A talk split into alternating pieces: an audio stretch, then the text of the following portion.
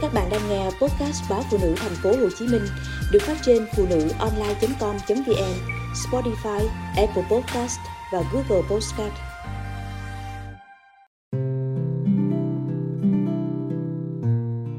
Lấy người hai đời vợ Mỗi một cuộc chia tay đều có những lý do riêng chỉ hai người hiểu rõ xem thường một người thất bại trong hôn nhân là một kiểu kết luận vội vàng, có phần nhẫn tâm. Anh vừa kết thúc cuộc hôn nhân thứ hai được nửa năm, còn cô chưa có mối tình nào. Cô quen anh qua một người bạn mới. Ngày cô đưa anh về ra mắt, bố viện việc ở xưởng để không ăn cơm trưa. Mẹ bảo nhức đầu, rồi đóng sầm cửa phòng.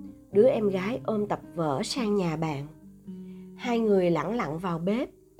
Việc bếp nút ở nhà một tay mẹ quản, nên bây giờ cô cứ lóng nga lóng ngóng. Anh dành làm tất cả, động tác nhanh nhẹn và thuần thục. Cô nhìn người yêu thoăn thoắt canh cùng lúc ba bếp lửa.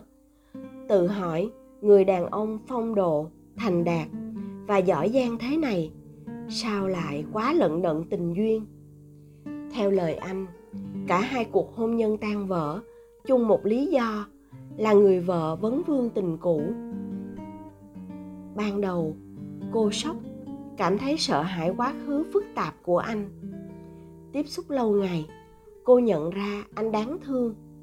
Ngoài nhỏ bạn thân, cô không tìm được sự ủng hộ của bất cứ ai.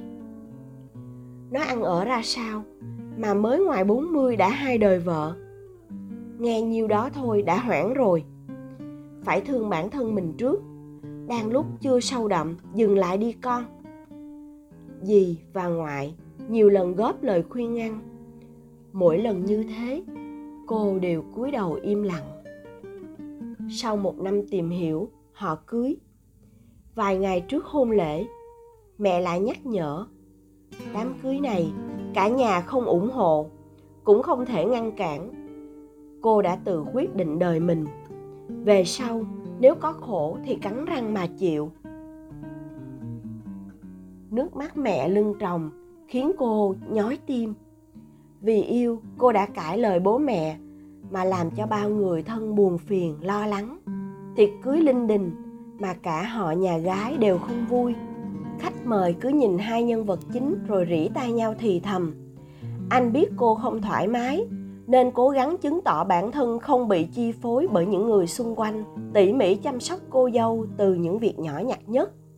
Một năm yên ấm trôi qua, những muộn phiền âu lo về quá khứ của anh dần bị lãng quên.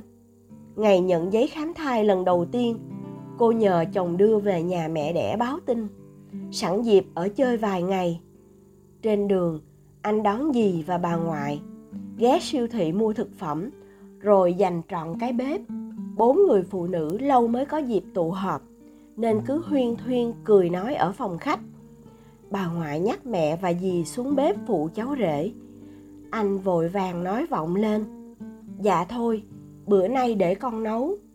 Dì khen anh giỏi, còn so sánh với đàn ông nhà dì. Ăn xong cái chén, cũng không biết rửa. Cô nói thêm, ở công ty anh là sếp lớn, bao người kính nể. Vậy nhưng về nhà, vừa rời chiếc xe là cầm chổi quét liền cái sân. Dọn xong sân trước, quét cả sân sau, rồi mới vào nhà thay quần áo. Tính anh ưa sạch sẽ và thích sự ngăn nắp, nên cứ luôn tay làm. Mọi người ngồi nghe, gật gù hài lòng. Dù không nói ra, nhưng cả ba đều thay đổi cái nhìn về anh. Khi quyết định kết hôn, ai cũng đặt kỳ vọng hạnh phúc lâu bền. Đi đến tan vỡ là một nỗi đau, là điều bất đắc dĩ. Mỗi một cuộc chia tay đều có những lý do riêng. Chỉ hai người hiểu rõ, xem thường một người thất bại trong hôn nhân là một kiểu kết luận vội vàng, có phần nhẫn tâm.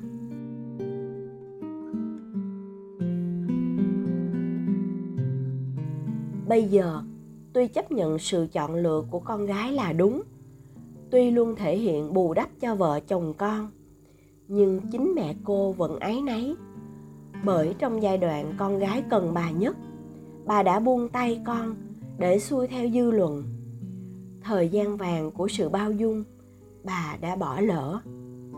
Trong tình cảnh đó, cũng hiếm người đủ can đảm, bảo vệ tình yêu để đi đến kết quả mỹ mãn như anh và cô.